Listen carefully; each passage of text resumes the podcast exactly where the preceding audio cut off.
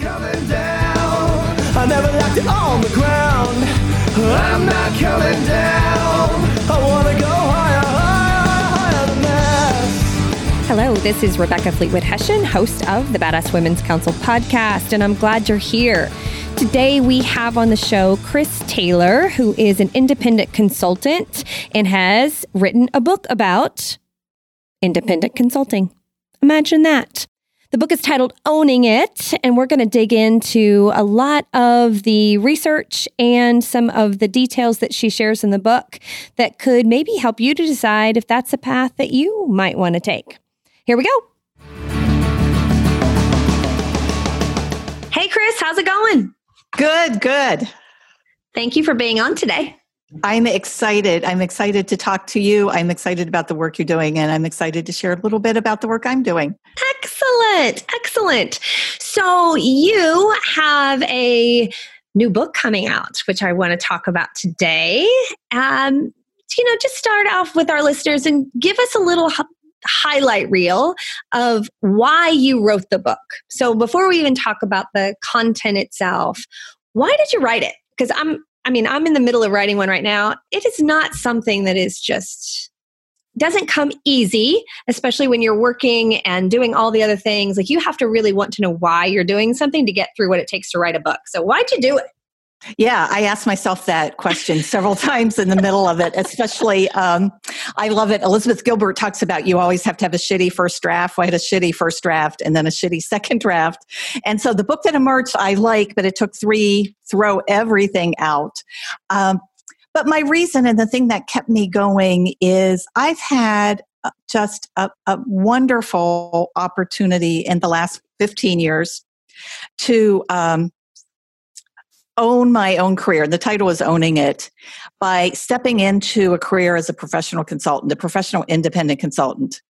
And I've learned a lot along the way. I've learned what to do, what not to do, why this is a good choice.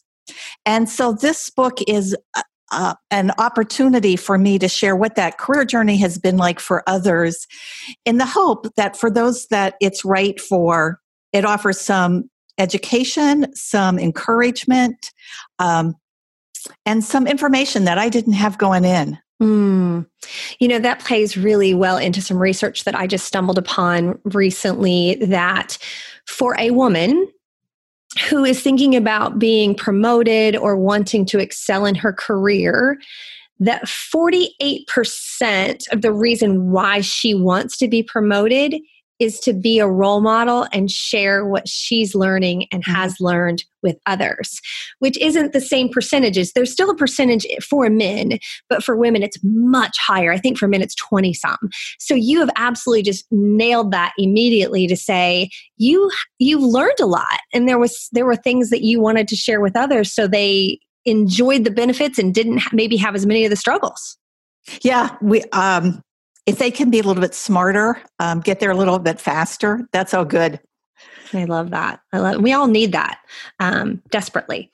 So many people that I run into in the last couple of years have either said to me, you know, I'm thinking about starting my own business, or I'm thinking about writing this book, or I'm thinking about where where you just sense that there's some either discomfort in their current reality or just some dream or desire that has been planted on their hearts about wanting to do this entrepreneurial thing.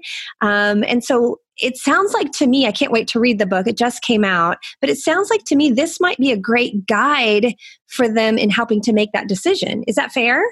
That's very fair. The focus of the book really talks about people who are dreaming about or just launching um, their careers as independent professional consultants. Those folks that want to set up their own brand and have their own identity and do their own work. That's not to say that other people might want to consult by going with a with an agency or do other types of consulting but this is really folks who want to consult speak coach and they want to set up their own brand and run their own small business. Mm-hmm. And it's easier to do that than it's ever been, which is different than saying it's easy to do that. Let me clarify being, being exactly, exactly where in this space of, you know, three plus years of running my own business.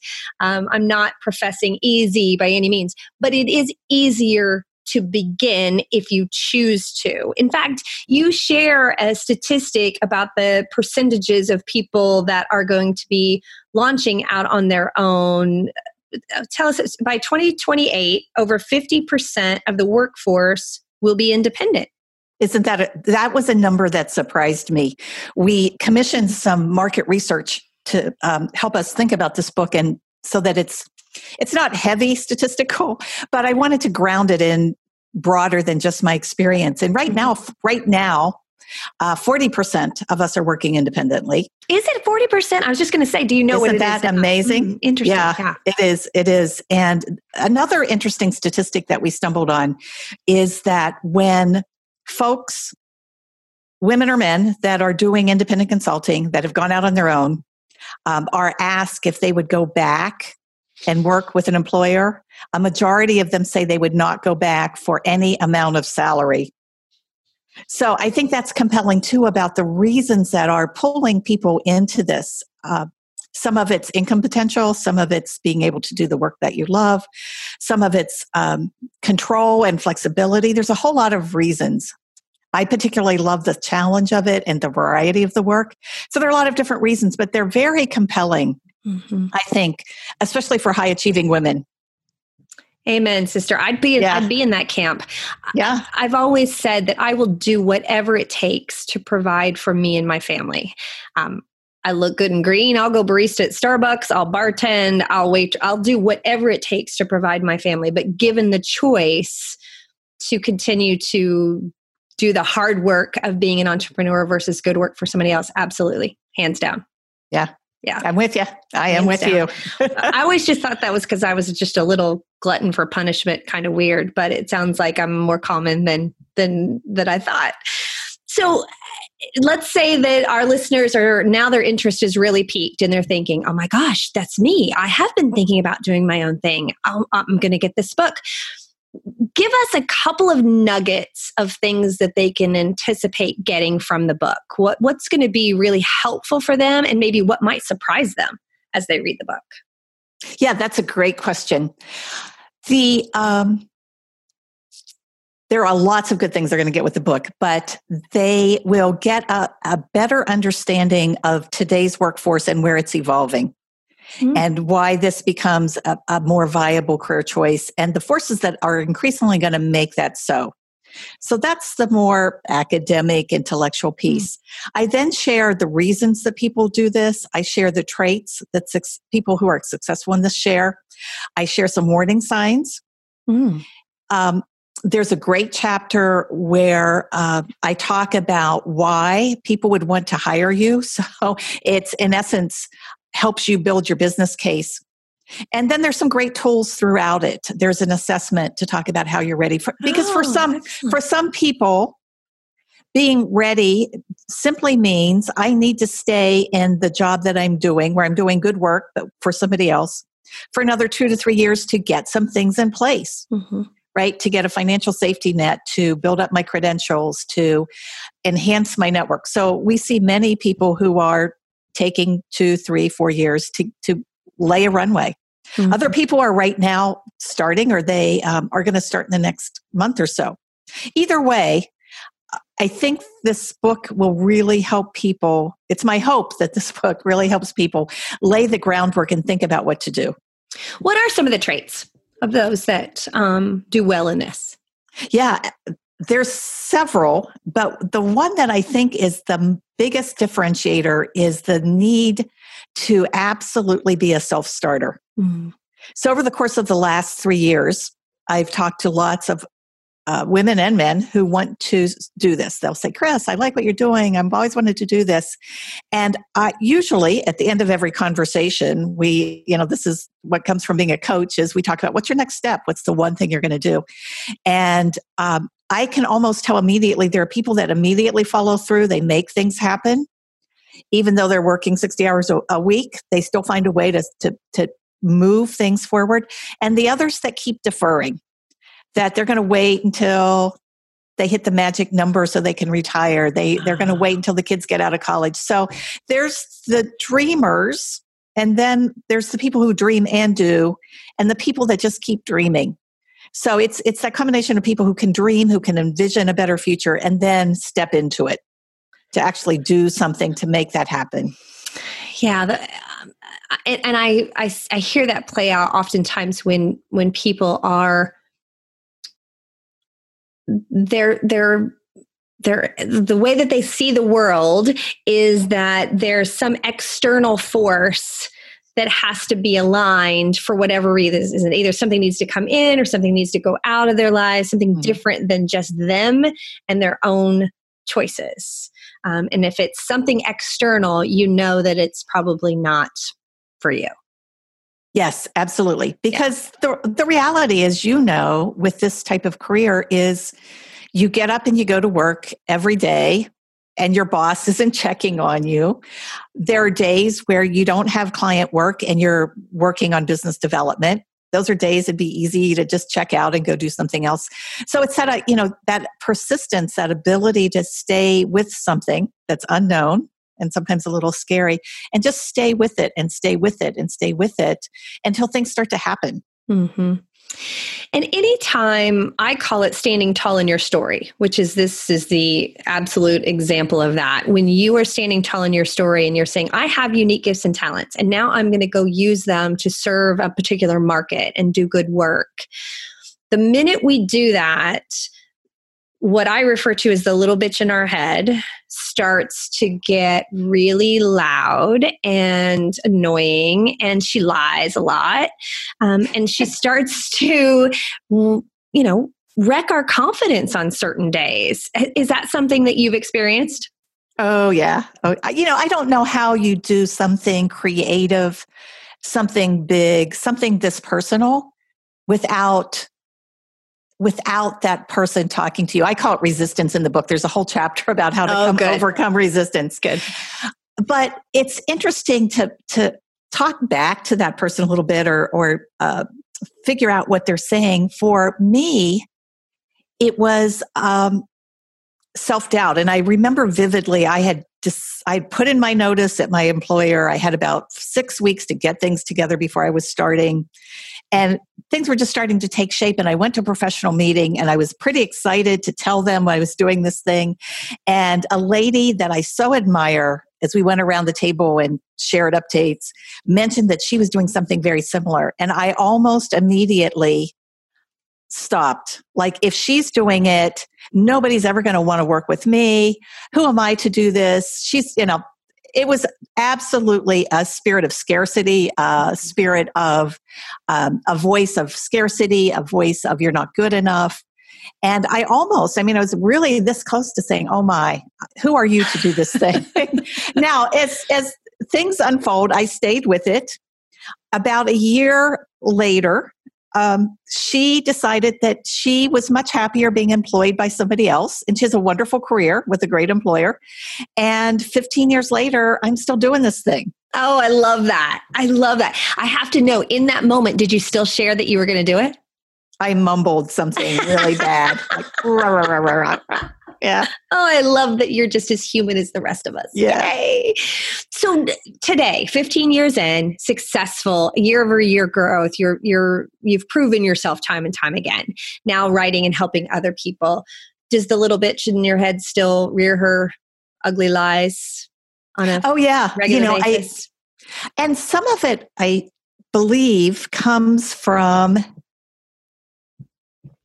you know, one of the things that feeds the bitch, that feeds the voice in your head, are what we think other people's expectations are. Mm-hmm. And the one of the bigger struggles I had three or four years ago was I had a, a really smart business coach who was I was at an inflection point in my business and wanting to shape it in a different direction. And she kept pushing me to grow, grow, grow. And I had all this inner resistance. And I finally realized that for me, it wasn't about, it, it was about purpose and not profit. Hmm. And, but the little voice in my head kept saying, you know, if you're really successful as a business, you should get really big. You should uh, grow your profits every year. You should get, you know, you should look like this. But the reality is that wasn't what I wanted to create. I wanted to create work that I did that was meaningful and intentional, that filled me up and helped other people, that had a deep purpose to it, and that I wanted that to be first, the purpose to be first. And then the profits I figured would come from that. Um, but there was still all this external the external voices that fed that, that voice in my head to say that's not the way business works right it's all about growth it's all about money it's all about profit it's all about the bottom line um, but there was a part of me you know the, there's that bitch but there's also you know sometimes i think about the angel on your shoulder the the the count the the countervailing mm-hmm. voice that was saying no that's not you that's not what you want to create Absolutely. And and I'm I very much believe that when that little bitch in my head is is angry and it's it is the battle of good and evil, right? Because yeah. I do know that when I started this business, I prayed for God ideas, not good ideas for about a year. And so I knew that what I was doing wanted to do and was embarking upon was a was a journey about my purpose and and my calling and what I was put on this earth to do to share these experiences. And so I know when that ugly voice gets loud that it is it's resistance. It's is it's dark and light. It's just being able to look at it and say you know the light is way brighter than than that darkness that she's trying to put on onto me and my thoughts. So um, i love that it for you is meaning and purpose. I very much the same. And I struggled with this so deeply that I think it stalled me out for a full year of being able to get traction in my business in a way that I felt good about. Mm. Because I kept saying to myself, you have to do and then i had this list of certain services and things that i should use or provide or people won't think you're smart. And it was things that i had done in my past with the business. I, I worked on a team with franklin covey from the four disciplines of execution. So i had this script that played in my head that if i didn't do dashboard scoreboard execution work i wasn't smart and no one would take me seriously. And finally a really good friend and another consultant consultant just looked at me and said, that's the dumbest thing I've ever heard. Like, you are smart, but just that thinking alone is yeah. dumb. Like, that's what's dumb about it. And uh, well, yeah. he laughed. And, but to this day, his voice of reason in the midst of my chaos that I'd created in my own mind got me over the hump. Yeah. Don't you love it when those people say the thing that's exactly the right thing at exactly the right time? And then you go, how could it have taken me so long to figure this out? I got in my car, we had had lunch together, and I thought, yeah, what, what was I thinking? so crazy. So yeah. when when that when that voice gets you going and you're frustrated with something and and you know that you're here running this business and writing these books and sharing what you've learned to to live out the life you want to live, but what are the practical things that you do and that you teach people to do to get past that resistance to to understand it's part of the process what's what are the what's the advice you give people yeah, one of the things that I share that I think is really true, I've experienced over and over again, is that the, the voices get louder and more persistent as you get closer and closer to that thing that's really big. Oh, yeah. Um, so there's a piece of not welcoming that voice, but acknowledging that voice is a natural part of the process and knowing that it's a, a signal that you're onto something. So, first of all, acknowledge it for what it is, know it's going to happen, just know it's going to happen. There are a couple things, probably the most powerful is just to keep taking that next step. Mm. You tell the voice you hear it, you're going to ignore it. Um, some people talk about putting it in the back seat.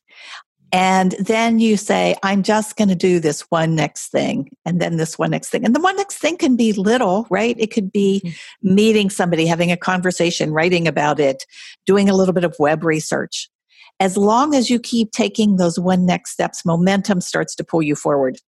So that's one way. I agree. And, on both of those points, that I've now learned that that is validation. that the more apprehensive I am or the voice is getting louder, I think, oh, I must be onto something good.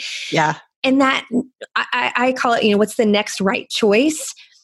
I think is important yes. that you valid that you verify that it is a small thing sometimes because one of the traps I fell into was over engineering things to the point of paralysis, right? Right.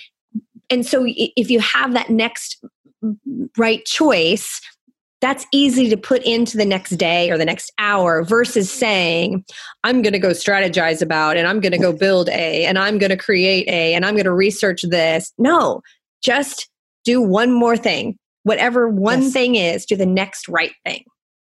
Well, and especially for entrepreneurs and people selling their services into a market, you've got to go out and interact with the market to figure out what works and what doesn't. And at Leap, we've I think, done an exceptionally good job. Now, people might look back at our journey and say, man, you guys really had some big mess ups. And we did. Uh, the first time we envisioned our services, we, we envisioned a nine day retreat. You start at the beginning. By, by the end of the nine days, you come out with a business plan, business cards. You really have your launch plan put together. And we actually even had a house booked at a beautiful location. And we ended up not filling it, having to eat the deposit.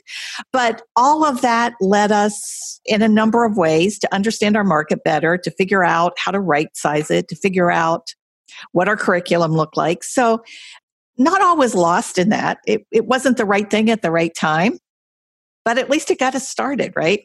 You have to have those. And tell our listeners what LEAP is. Yeah, absolutely. So, my 15, a little bit of context. My 15 year consulting practice is in evergreen leadership. So, we create customized leadership development programs, and that's um, my mainstay. And three years ago, as if I needed something else to do, but I felt compelled to do it. Um, along with Katie McNamee, who was a student of mine at Purdue, who turned into an intern and now is a business partner, we started LEAP, which stands for Leverage Your Experience, Achieve Prosperity. And when we say prosperity, we don't mean material wealth, although consulting is absolutely a way to earn a wonderful income.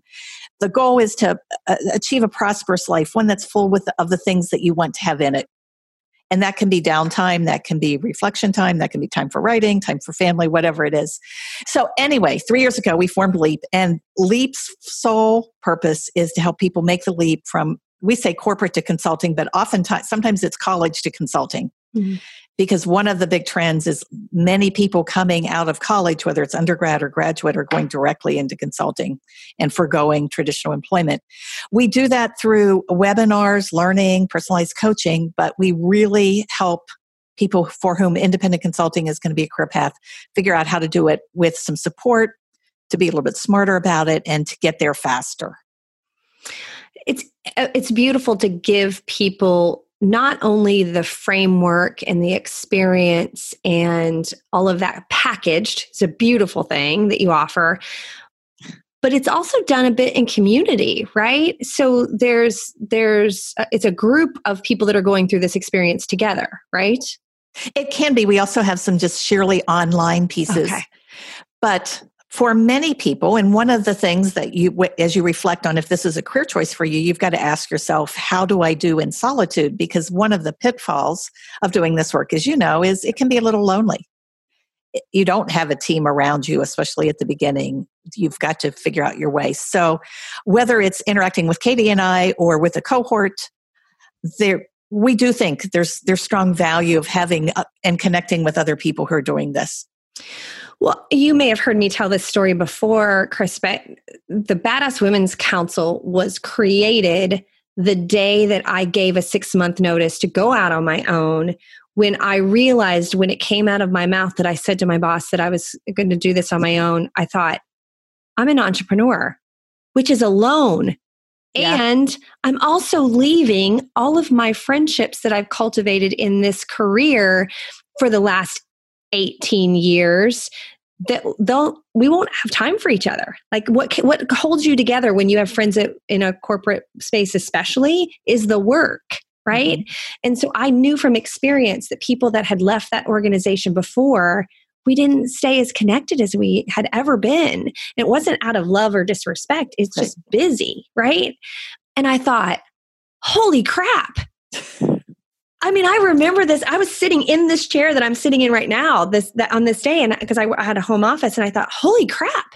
Mm-hmm. I I gotta go find some friends." Like it was this intentional. Put it on the list as an activity because you are not going to do well doing life alone. Yeah, well, so, and I vacillate. I'm right on the scale between introversion and extroversion. So it's a nice mix for me. But even still, one of the things I strongly believe is to be successful as an independent consultant, you need a deep network.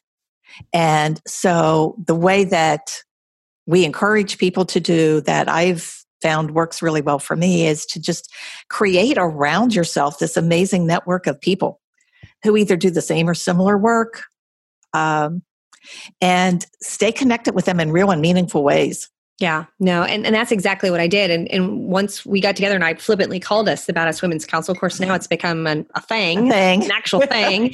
Um, it was invaluable. And all of us said that we didn't know how much we needed it until we had it. It was like this just hole that we had and we didn't realize it was a thing until we filled it back up. And it's been significant to have that kind of support. In fact i don't think i've had relationships this close this important so quickly ever in my life. But but i, I think it is a big part of when you're doing big scary work um, mm-hmm. you and, and you can share that experience with someone else there's a real trust that gets built in that conversation. I agree. I agree. Yeah so what is the what's the, what are the cautionary tales um, we talked about traits that you, that you need to be able to you know, cultivate this next step and, and own your your journey in your space what are some of the holy crap things that you warn people about um, in the book yeah, you probably so don't call them holy crap things. That sounds more like we we don't. We call them warning signs. Okay, but, or I call them warning signs. So the good news is is that many of them are achieve overcomable and th- that's why some people are going to take some time. So one of the first ones one of the first questions you need to ask is do you have marketable skills? Because many of us have skills that have been honed perhaps in a large organization that are very niche right? Mm-hmm. um, so the question is is do you have skills that somebody else is buying? Now if you don't have marketable skills and you want to go do this you've got to figure out a way to take what you're doing um, great example is maybe you've got great IT skills, but you're working in either a very proprietary system that owns only in your company, or perhaps it's uh, a, a language that's passe right now or going out of favor. I mean, you can do that. You can figure out how to get those skills under your belt. But so asking yourself if you have marketable skills, ask yourself um, how big of a financial safety net you have because as you know, there's a long way between starting and getting paid. even if you have, and I was lucky enough to have a client before I left my company, even if you have that, the cash flow is different than a regular paycheck. And even with, you know, even, well, at the beginning of this year, I hit a cash flow crunch. I had sold the most work I'd ever sold, but I had a couple teams of people working on it and they wanted paid and I hadn't gotten paid from the client. So a strong assessment of your financial situation and what do you need to do? How much of a financial safety net do you do? What do you do to build it? Um, yeah. Which takes guts. I mean, and faith and just I'm with you. I mean, same scenario as well. Coaches needed paid on the project before the client paid, right? Right. And, and to be able to have to sit confidently and quietly in that scary space to me has been one of the honing that skill has served me really well. Because panicking is just a rotten idea. The minute the minute you start doing that then you start making really dumb decisions that sometimes in this work you have to live with for months past. Like i, I took on some work that was just a horrifically awful rate um, out of desperation. And then i had to deliver on the work making crap money when I should have been using that time to do the better work that I had been doing. Mm-hmm. But I made that decision in a cash crunch, desperate kind of situation that I lived with for months longer than I would have needed to. Right. Well, and there's something, one of the things that I believe is core to who I am and how I show up, but it's counterintuitive to the way we typically look at business, is the spirit of abundance and the spirit of things will work out if you can stay with them with calmness and certainty. And so a great example is had a client for whom going in, we knew that they were financially shaky. Turns out that it got worse I had already, uh, I had out of pocket expenses of over $50,000 and they weren't paying anybody. And the other vendors sued them, complained, were just, were awful and ugly. And I just stayed in touch with them and just let them know that I trusted that when they had enough cash that I would, I would get paid. Now, it, I didn't like just wilt away Mm-hmm. In fact, it got to be like every two weeks, I would call the controller and say, Hey, it's me again. Just don't want you to forget me and know that you're going to pay me. I'm just wondering where we're at. So, um, as it turns out, I was one of the few vendors that got paid. But what held me through that, because that was an old shit moment, like, man, that's a ton of money to lose, is just this sense of if I can hang in there with a spirit of generosity and abundance, it will all work out. Okay, so I love what you're saying about that, Kris, because in that moment, it would have been easy to go down the route of just panic and freak out, right? And and you've already decided that you're you're in business for yourself. Yes, to make money. Yes, you provide a service that you should be paid well for. But you are in, you know why you're in it. And your why and your sense of purpose is more than just making money. You're here to use your gifts and talents. You're here to serve. And that's what stood out in that moment of potential crisis was you looked at it as human being to human being and abundance and all of these principles of humanity led you more than more than a business freak out absolutely and i could tell story after story of where this spirit of abundance has enabled my business, made it richer and deeper. You know, you shared the story of doing underpriced work and still delivering it. And we all fall into that trap, I think. I'm into it tomorrow. I'm gave away a whole day for Real hardly time. anything. but you know what you do is you just show up the best you can and there you throw out into the universe the best you have to offer and know that in some way that gets reciprocated. Yeah. And I believe that having that spirit is a differentiator, that it shows up in that sales call, it shows up in that um, work that you do in a way that people want to work with you more when they feel that from you. I agree. And one of the things that I share is that it's important for you to select clients as much as they select you. So, one of the criteria with Evergreen Leadership is I'm looking for bigger engagements and um, corporate partners to work with. Is if they're not willing to partner with me and to adapt along the way and to, we, if we're not operating in a place where there's free and open feedback, you need to find somebody else to work with. That's not me. Um, yeah. Absolutely. Having good sense of guardrails about who you want to work with. I think once I got there and I wasn't feeling that desperation of I'll take any work no matter what work, right? You know, yeah. you, you, go through those first few months, you're like, yes, I'll do whatever you want me to do, just pay me. Um, once you get some confidence built and you have that sense of guardrails about the kind of client that you work best with, it gets a whole lot more fun too. Oh, it does it gets fun because you're you're working with the right people it gets funner because at the same time you're honing the type of work you want to do and you know i was the same as you. I did some crazy stupid projects at the beginning. Did them well not projects i enjoyed um, did some technical writing and some other kind of learning and development things. So it's a combination of doing more work that you really want to do with the people you want to do them with in ways that really matter. And so over time, it doesn't happen day one or maybe even month one or year one, but over time, as long as I love your your focus on reflection because I think as long as you keep reflecting on that and keep fine tuning and shaping it, you you turn out that you know you've you've created this career that's a fit for you. That's mm-hmm.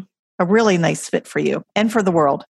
Yeah, agreed. And and if you're doing it just for the money, you're going to put in the kind of hours that aren't good for you and your family and your well-being. To me, that's the difference. I describe it as the difference between striving and thriving. If you're mm-hmm. in it just to make the money and strive, strive, strive, get as much money in the bank, and then someday, far in the future, I'll go live a really great life. Like you've missed the point. That's right. That's not it. Because I live a very great life almost every day. Not every, it's not perfect, but dang, is it good. Ah, I love yeah. that. Yeah. Gosh, we should probably end on that high note. Yeah. So I will post in the notes all the places that people can get in touch with you and um, make sure that they go buy the book. Yes, absolutely. It. Yes, we'll make sure we have all that available for everybody to find you and purchase the book and reach out to you if they want more significant help than the book can provide, even to help them make that decision or make that leap. Yes, I'd love to help as many people as I can. Awesome. Thanks for being here. Super. Kris. Thank you. And I'm not coming down. Thanks so much for being here today. And if you haven't done it yet, it's time to subscribe and write a review for the Badass Women's Council podcast. And if you're looking to connect with other high achieving women, go to badasswomen'scouncil.community. And y'all, I created our own little spot, our own little place to hang out, ask questions, and meet each other. So jump in. There, I will provide some video content and some great questions for us to share information that can help us all be better. Can't wait to meet you there. Your reflection question for today is, and I'm going to make this general because not all of you are thinking about starting starting your own business, but there is something that Kris shared that I think is an important reflection question is, you know, what's your level of self-starter? Do you own it in your career in general, whether it's one that you run yourself or work for somebody else? I think owning it is an interesting thing to reflect on, whether it's your business or someone else's. We own our career. And how are you doing with that? Thanks so much. Make it a great day. I'm not coming down. I never left it on the ground. I'm not coming down.